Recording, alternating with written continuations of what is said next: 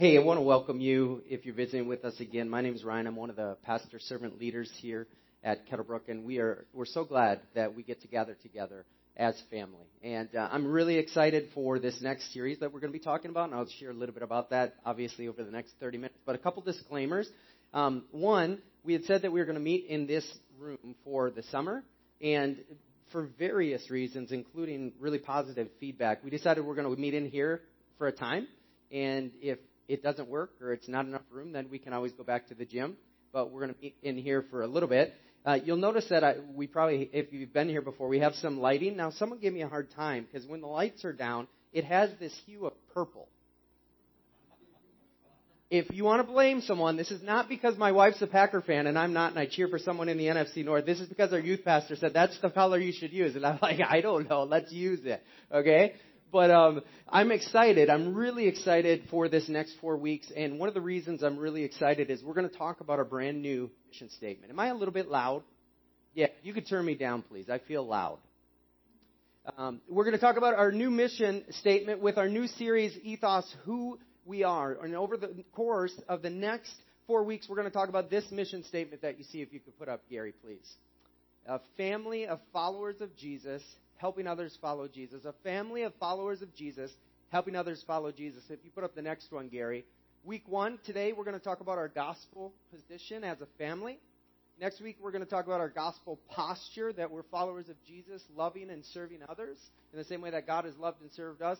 Week three, we're going to talk about our gospel purpose, which is why we exist as followers of Jesus, is to help others follow Jesus. And week four, we're going to talk about our gospel passions, that if we're a follower of Jesus, if we're a son or daughter of His, then He's gifted us to help fulfill His mission. Okay, that's where we're headed over the next four weeks. I want to show you another picture. If you could put up that first picture, Gary. So you can kind of see this. You can see myself, the ruggedly handsome guy on the right. You can see my beautiful wife and my son and daughter Ben and Maya. And so this is a picture of a vacation we took this summer, and it's not up there because it's about the vacation, but if you do want to take a vacation where you drive so much that you almost hallucinate, Yellowstone is definitely your place. Okay, it is definitely your place. 21 hours there, 21 hours back, probably 72 while you are there. Not really, but it's a lot of driving. But why I put this picture up there is who's in this picture? My family. Yeah, I want to put another picture up for you, if you could, please, Gary. Okay, now again, you can't see this that well. Maybe let's turn the lights down for these pictures, please, to, like we had it for the music worship. Um, so if you look at this picture, uh, this is a time. Uh, right here is Kim Swank. Right here is Kurt Swank, and they are currently almost ready, come January, February of 2019, to be sent out to southern Russia to help people follow Jesus there, full time, overseas missionaries. And this is a gathering that we had this summer with some family members from this room who were a part of this. And it was a time to get together to hear from them, hear what life had been like in some like training they had been doing, and also pray for them and encouraging encourage them. This is uh, my brother Richard. He's here this morning. I saw Rick, my brother. He's here. I saw Dave, my brother, my sister Mandy, and I could keep going on. Guess who's in this picture? My family. Okay, if you could put up the next picture, please.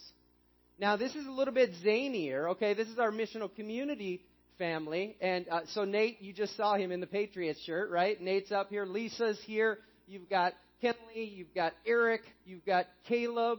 And so, I've got nieces and nephews in this picture. I've got brothers and sisters. Guess who's in this picture? My family. So, if you could put up that last picture. And we can turn the lights back up at this point. Thank you, Bridget. Here's the point I'm trying to make. What society would say is that first picture is my family, all the rest are my friends. What the scriptures would say, and so what we want to try and live out, is all three of those pictures are family. Might not be biological family, but in God's eyes, it's every bit family, just as much as if I had a brother or sister and my wife my kids. In God's eyes, it's all family. Here's what I want you to think. You can't really see this, and we'll get to this later, but think about this as you. Okay, think about this as you and your family. And I want to ask the question who would be in the frame? who would be in the frame? And you don't have to respond because that would be a lot of responses, right? But if you think about when you think of the word family, who fits inside here? And if you're a regular here in this family, is anyone in this family in that picture frame of your mind? If you're a regular here, is anyone at this family, this spiritual family, inside that picture frame? If so, why? If not, why not? Imagine when you think about family, for sure, if you're married, your spouse would be in there. If you have kids, for sure, your spouse, your kids would be in there. Maybe grandparents, maybe grandkids. Students, if your sibling got you a decent Christmas present last year, they might be in this picture, right? Maybe, maybe, maybe, but we're pushing it. Right? Who would be in this picture frame, and would it be anyone from this family? Uh, you can't see it, but this tagline here, and I'm sure this was unintentional a family is a gift that lasts forever. A family is a gift that lasts forever. I'm sure whoever created this didn't think of this spiritually speaking, right? It's kind of like when Hallmark and the anniversary cards say, you never have bad breath, sweetie, when you wake up in the morning, right? It's like this idealistic thing that's not really true. That's why I struggle to buy those cards because I'm like, they're just so fake. But, anyways, that's another topic. A family is a gift that lasts forever. Spiritually speaking, that's true. Spiritually speaking, that's true. So, this morning, what we're going to do is we're going to take the next three hours to unpack what a family is according to God. Okay? What does it mean to be family with each other? Brothers and sisters and aunts and uncles and nieces and nephews. And what we're saying is we, as Kettlebrook, a spiritual family, want to be family with each other. To do that, we're going to turn to 1 John. So, Gary, if you could put up that slide with the page number, please. Feel free, if you've got an app, turn to 1 John on your app. If you've got one of the Bibles under the chair, feel free to use that or your own. We're going to go to 1 John chapter 3 as we look at the fact that we are family. 1 John chapter 3, please.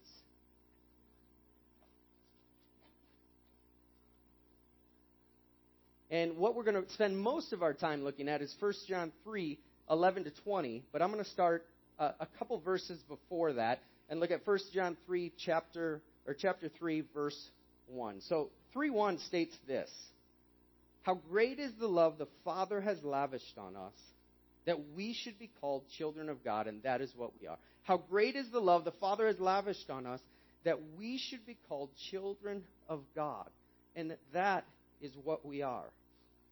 I mean, isn't it amazing that God has so lavished his love on us that when we place our faith and trust in his Son, Jesus Christ, it's as if our sins, it's not as if, it's our sins don't count against us. Psalm 103, as far as the sin, as far as the east is from the west, so far has God removed our transgressions from us. When we're a part of God's family through faith in Jesus Christ, it's almost like it's a great parallel to adoption. If I adopt a child, they're a latour. When God adopts us, we're His sons and His daughters, and He adopts us when we place our faith that Jesus accomplished what we never could. He was perfectly obedient where we're not. He never messed up where Ryan continues to, and so do you. But it's as if God doesn't see us in all our mess ups, all our screw ups, all our sin. What he sees is like Jesus covering us, and he sees him in his obedience. I was just talking with a family member this past week about the realization of this, and they were so excited because it made sense, it clicked. I don't have to feel guilt and feel distance and feel shame from God when I mess up because it's done. It's finished. He has adopted me. I'm his son. I'm his daughter. It doesn't mean you don't want to live for him, but we live for him not because we have to, but because we get to, because of the great love that he has lavished on us. And it, it means is that today when I mess up and when I sin, it doesn't mean I'm not his family member anymore. It doesn't mean I'm not his son. Right? How great is the love the Father has lavished on us that we might be called children of God, brothers, sisters, aunts, uncles, nieces, nephews, when we place our faith in Jesus Christ. Now, what we're going to talk about through 11 through 20 is kind of because of that, in essence. Let's read 11 through 20. This is the message you heard from the beginning. We should love one another. Do not be like Cain, who belonged to the evil one and murdered his brother.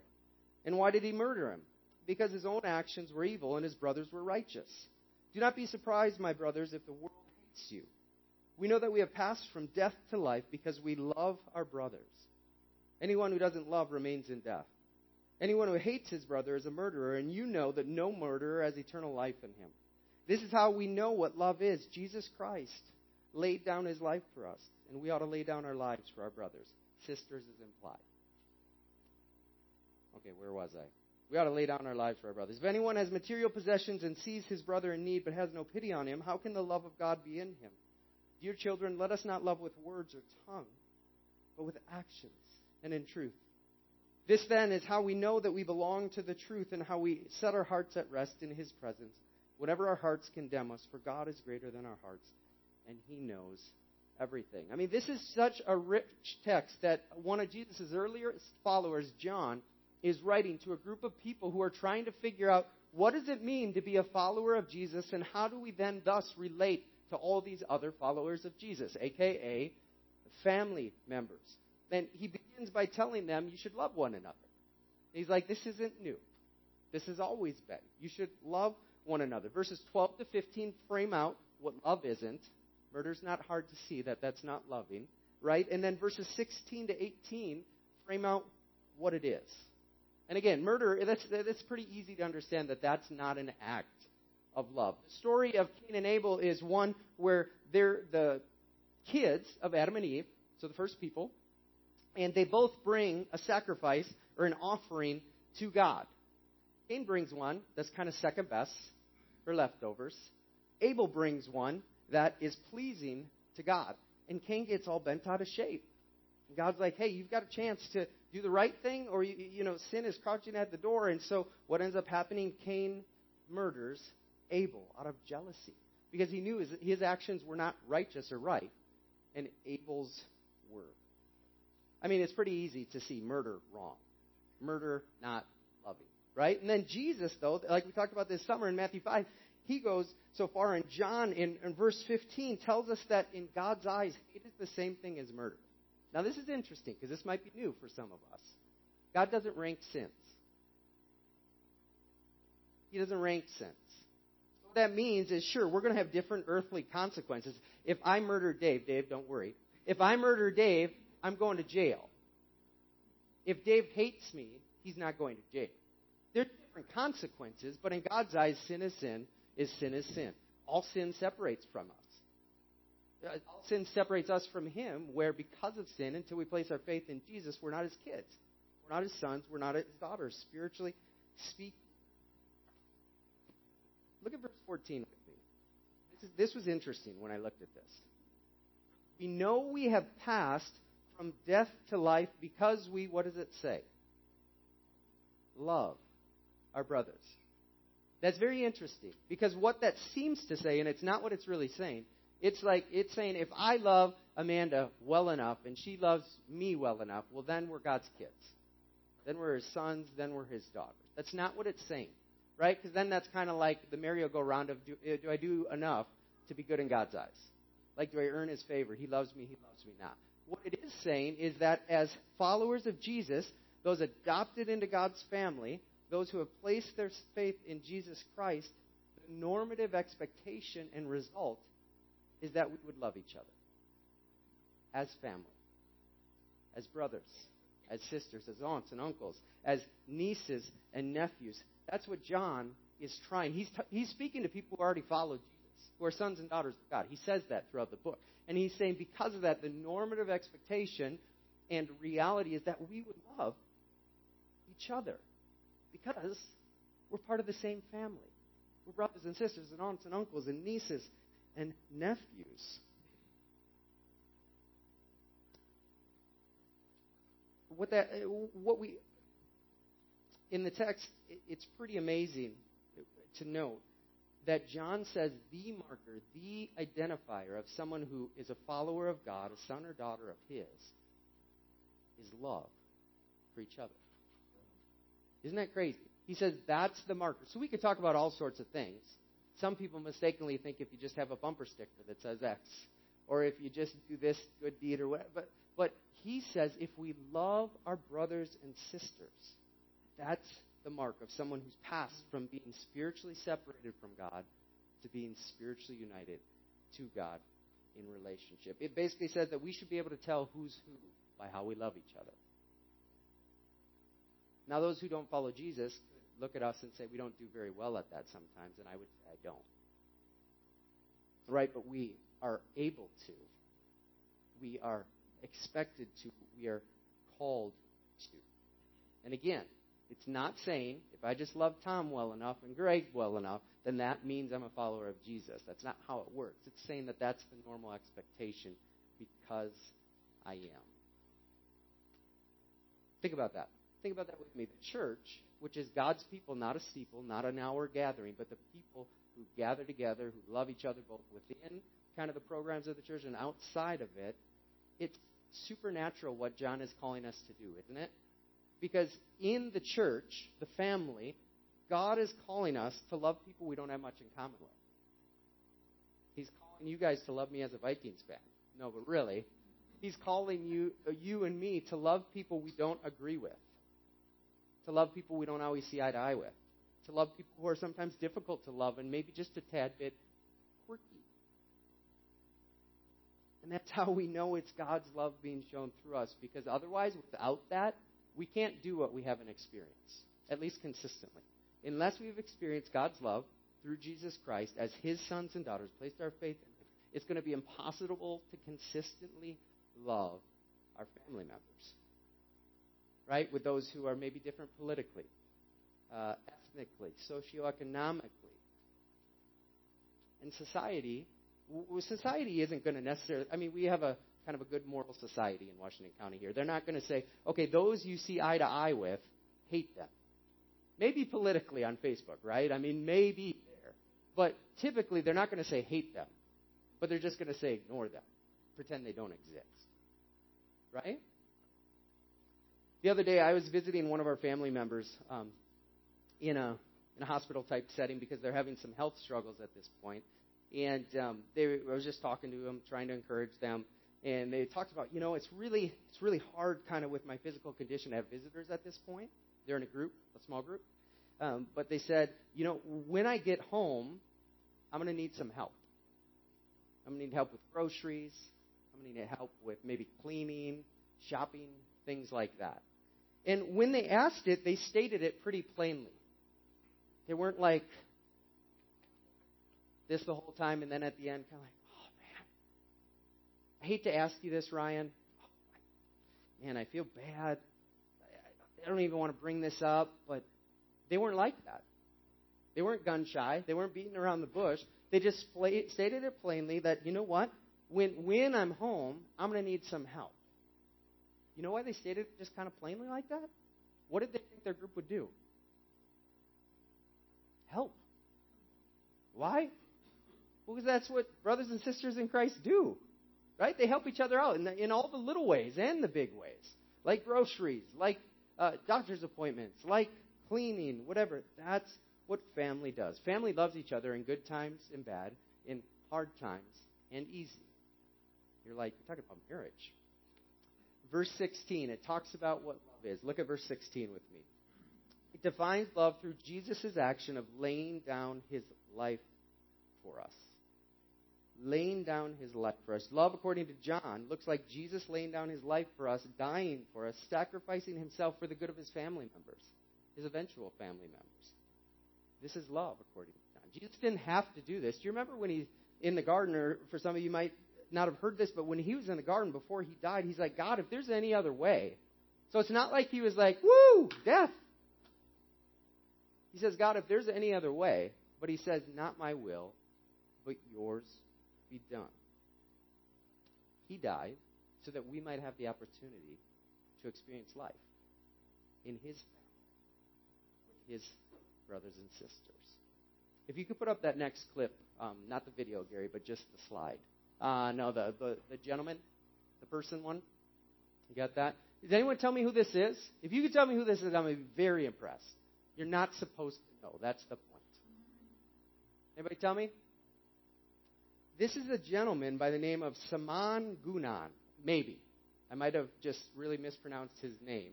But I think that's how it's pronounced. Taman Gunan. I want you to watch a clip and you'll know who he is.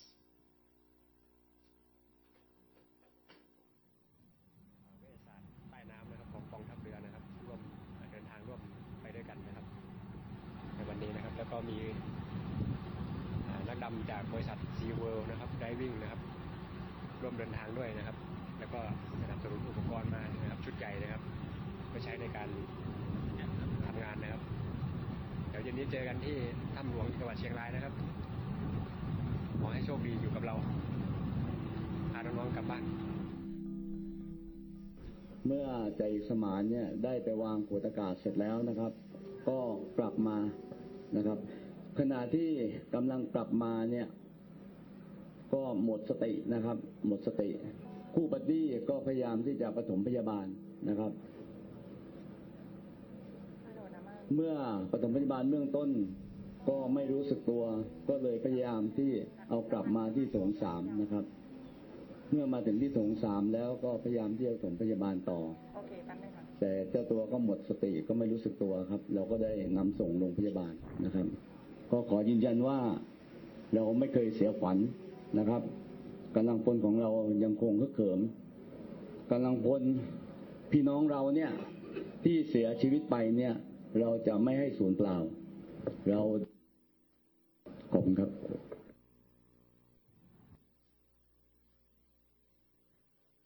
So I don't know if you could see the, the, the words that were at the bottom. It's kind of hard to see, maybe. But he said, uh, We're going to get the kids out. We'll see you tonight. We're going to get them out. And obviously, he, he did not get out. I think the story is that as he was delivering oxygen tanks on his way back, one time, they found him unconscious. They tried to revive him, but obviously, he didn't make it. Did you hear what the? I don't know if you could read what the commander said at the end, but they said he, they, we won't let his life be in vain. Will not let Saman's life be in vain." See, Saman heroically risked and ultimately lost his life. Here's a picture. If you put the next picture up, this is the. I believe, at least the internet told me so, that that was the Thai soccer team who was rescued. Look at all those boys. I think that might be the coach on the left. But look at all these kids, not just through Saman, but through Saman also, that were given back life. They were given back life through his heroics. But in order for that to happen, someone had to die. He died. Such a fitting example of Jesus. Right? Through Jesus' death, for you and me, we have the opportunity to have spiritual life where we're sons and daughters of His, where our sins are forgiven, where we're given new life with new hope. And then we're able to help others experience the same thing. Sergeant said, We will not let his life be in vain. And it's almost as if God the Father looks to us as his followers, as his family together, and says, Don't let Jesus' life be in vain. Don't let Jesus' life and his death be in vain. Live out who we are as sons and daughters of God through how we love one another, show the magnitude and the magnificence of our great God. We show what He's like. We lay down our lives for our brothers and sisters. We lay down our time. We lay down our money. We lay down our preferences. We lay down our rights. We lay down our privileges down the right to be right or to get even. We lay down our need to be noticed or rewarded. This might be some of what it looks like to love our family members, to love our brothers and sisters in Christ. And it's not easy. And I said before, it's darn near impossible outside of God's Spirit living in us to, for us to consistently do this. Why? Because I'm selfish and I don't want all the time verses 17 to 18, they give us one example of what this might look like too. If anyone has material possessions and sees his brother in need but has no pity on him, how can the love of God be in him? Dear children, let us not love with words or tongue, but with actions and in truth. Translation, talking about love is cheap. Let's live love towards our brothers and sisters. About a week ago, I received an email from one of our family members here at Kettlebrook, and um, they shared that a couple weeks ago when we gathered together. Uh, maybe it was even just last week. Mike spoke, and he spoke about it was kind of Mike Moran transitioned out of the lead pastor role. Troy's now the lead pastor. He talked about from the very beginning, he started Kettlebrook Church as a church that were it not to exist, the community would miss it. Right? Were it not to be here, the community would say, man, that is too bad. Because they, they wouldn't say in these words, but they show what God is like. They tangibly help. They tangibly serve. They tangibly love. They lead through humble servanthood. Right? And so one of our family members was touched on this, and she said, I, I remembered a moment from a few weeks prior. We were at a, you know, a music event with some other family members, and a few days before, a group of people was going to help me with some painting. And somehow it came up that two of my brothers were going to help me. And a family member said to her, What, friends from church? And they said, I didn't think about it at the time, but then this message, Mike's message, made me think about it more.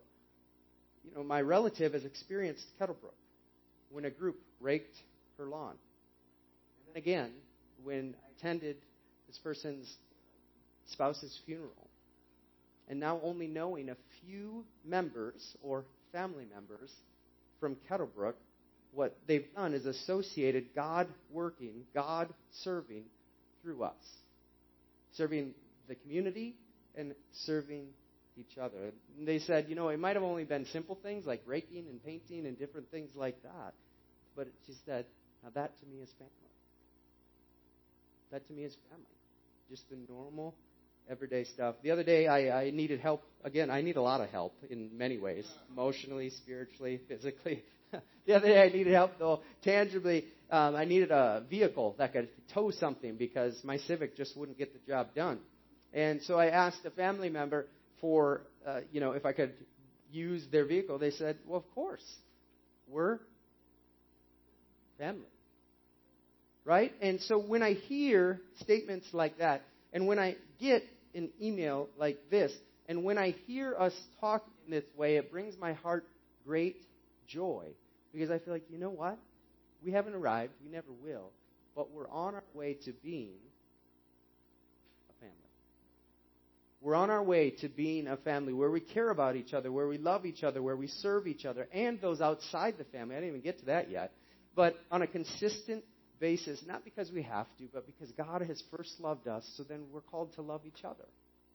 We're called to love each other.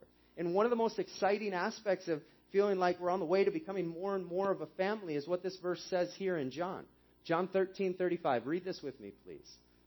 By this all men will know that you are my disciples. Let's read that last part again. If Isn't that amazing? He says, By this all men will know that you are my disciples. Not if you know your Bible front to back. Now, I'm not saying that's not important. Knowing our Bible is important. But that's not what it says. It's not if we listen to certain music and miss other certain music. It's not if we're involved in like all these programs and things like that, which again are good and can be good. By this all men will know that you are my disciples if you love one another. That's pretty intense. That's a pretty huge statement that Jesus is making there. I'm going to try and apply this um, in several ways, and these are going to be applications specific to our family here in Jackson. If you're visiting with us, some of these applications potentially could be more for those of us who are plugged in, connected here, just so you don't feel like, yeah. Anyways, we have a bunch. You guys might not notice it, uh, but in order to gather together like we do every single Sunday, it takes a whole bunch of people who sacrifice their time, their talents, their abilities. Anywhere from children's ministry to music worship to hospitality, which is food and drink, to sound, to media, to setting things up, even though there's less now. There's a whole bunch of people who sacrifice a whole bunch of their time for us to do this. It's amazing how many people we have plugged in. It really is amazing. And we couldn't do it otherwise. Right? It would just be me up here with no microphone and a music stand. That'd be all it was. So it's amazing how many people we have plugged in and serving in some way. But we have needs in all of these areas children's ministry, usher, music, worship, hospitality, media, sound, set up and take down. And what a family does is a family helps with that. So what I'm not trying to do is make you feel guilty, but what I am trying to say is family helps each other. Right? We own it together. And think about it this way. As family, we get the opportunity, no matter how, it's really not about the donuts. It's really not even about the message. God's message, not my message. It's not about the chairs. It's not about the sound. It's not about um, the children. It, it, what it is, is all of those pieces coming together to join the puzzle of us hearing and seeing the good news of Jesus Christ on a regular basis. The hour isn't the totality of what it means to follow Jesus. It's just the beginning, right? But it's an important hour. And we have needs for those teams, but also it's a huge blessing to the family, and it's really serving God, not me, not Kettlebrook. So if you're not on a team, what I'd encourage you to do is think and pray about that. It's once a month, typically. You could serve on different teams. I didn't even put music. Yeah, I did put music worship. All of those. My wife said, "Can you talk about nursery?" I said, "Well, it's probably included in that." But so that was my first application. If you're not on a serving team, I'd invite you and challenge you to think about how could I participate in the family in that simple, easy way. There's about 48 hours of training, then you're set. Good, you laughed. Second, if you are not plugged in outside of this hour, I would consider, I would invite you to consider joining a group of some sort. We have small groups. We have missional communities. We have kind of like smaller discipleship groups, same sex, meaning men with men and women with women. And the reason I think that these are so important is if we gather for 60 minutes, what do you do for 30 minutes? I'll give you a hint. It's happening. Listen. Do you dialogue? Not really. Are there questions that come up in your head? Are there areas where you're like, man, you missed that, Ryan? Yeah. The, Richard's like every single Sunday, right? But it, we, it's, it's more of a monologue. It's not a dialogue. It's not a give and a take. You know, I can communicate, but there's, it's not a dialogue. And learning happens best when we can give and take and dialogue and ask questions and, and encourage each other and challenge each other and love each other. And it usually involves eating food together. Um, so, uh, really important to being a family for us as Spiritual Family Kettlebrook here is involvement outside of this hour. Why? Friendships. I didn't even mention the relational aspect. I mean, we grow in Jesus through relationship. And we can have semblance of a relationship listening for a half hour, but we don't have true relationship, right? Through just that. We need relationship with others who are going to point us to Jesus outside of this time to laugh with, to cry with, to serve with, to be served by. We need families. So our hope is that every single person who calls Kettlebrook their family would be plugged in in a group of some sort, whether that's in Hartford, whether that's in Slinger, whether that's in Jackson or Germantown or West Bend. It doesn't matter. But our hope is that people would be plugged in. And here's the other thing people will be blessed by you. You have things to offer. Right? It's not like, okay, check the box, two hour attendance. God wants to use you to help encourage other people to follow Jesus. Whether they're just figuring it out in their journey, whether they've followed him for 30 years, God wants to use you. So if you haven't experienced a group of some sort, I'd invite you to think and pray about it this fall. Now, I get it. When I talk to people regularly, they, they don't want to do that, and there's all sorts of reasons for that, which I get. Right? Some of them revolve around um, time, and that's just one more thing in my schedule. We tend to be a, a somewhat busy culture. You should laugh at that. Okay, some of the fears revolve around being known and wondering if, if I engage and I'm known, will people like me? What will they think of me? Will they accept me? Some of them revolve around feeling inadequate in how much someone knows about the Bible. That's a very common one. Some of them revolve around taking relational risks, and I, I get it. I get it. And had I planned better and asked someone, I could have people up here who felt all those things, joined a group, and then quit. No, who felt all those things, joined a group, and none of our groups are going to be perfect because we have imperfect people, but they're like, wow, this is different than I thought it would be. This is different. This is kind of cool. Third, how I want to apply this is as, as family members, as sons and daughters of God, who are dearly loved by Him, and who are a part of this family. Maybe God is putting it on your heart to practically love one of our family members. Maybe God is putting it on your heart to practically love a coworker, a neighbor, an extended biological family member who's not a part of this family. Who would that be? Is there anyone that God is putting on your heart that you can show the love of God in a tangible way by listening? People really like it when you listen because we're not very good at it. Have you ever noticed that? People really like when you listen well and ask good questions. Why? Because all we do is talk. Listening. Maybe it's a gift you get them. I'm moving here soon, and my plan is I bought, I, there's a neighbor who's very dear to me. I love him like an uncle. And he's a tool guy, he's a handy guy. So I found a like craftsman, rugged, kind of like steel sign that I'm going to give him. He puts his initials on everything, and then I'm going to write a note on the back, letting him know how much he means to me. And that probably out of anyone in my old neighborhood, who I'm going to miss the most is him. Try and encourage him. It doesn't matter what, but is there someone God's putting on your heart to love? And how could you love them? You know, uh, we're talking about family too. Um, later on today, parts of this family are getting together because we're going to go to Pike Lake because there's two of our family members who couldn't be a part of our annual baptism gathering who want to get baptized. And I can't tell you how excited I am to be a part of that. I, I'm not even getting in the water. That's not why I'm excited. Okay? but that isn't so bad. But our family is getting together so that two of our family members can declare, I'm a follower of Jesus, and to show that, I want to be baptized. It's amazing that we get to be a part of this. I don't have a good ending here. So, my encouragement for us would just be one, how great is the love the Father has lavished on us that we might be called children of God. My prayer would be that we could let that sink down to the point where it would have to. There's no other result.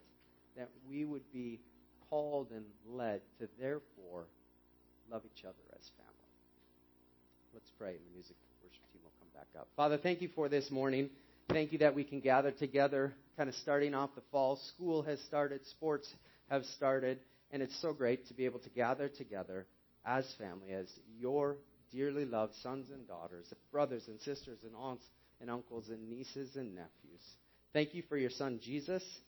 Thank you for the Holy Spirit to empower us to do what otherwise we couldn't do and to love consistently because he first loved us. Might we continue to grow to be a family of followers of Jesus who help others follow Jesus. And this family said,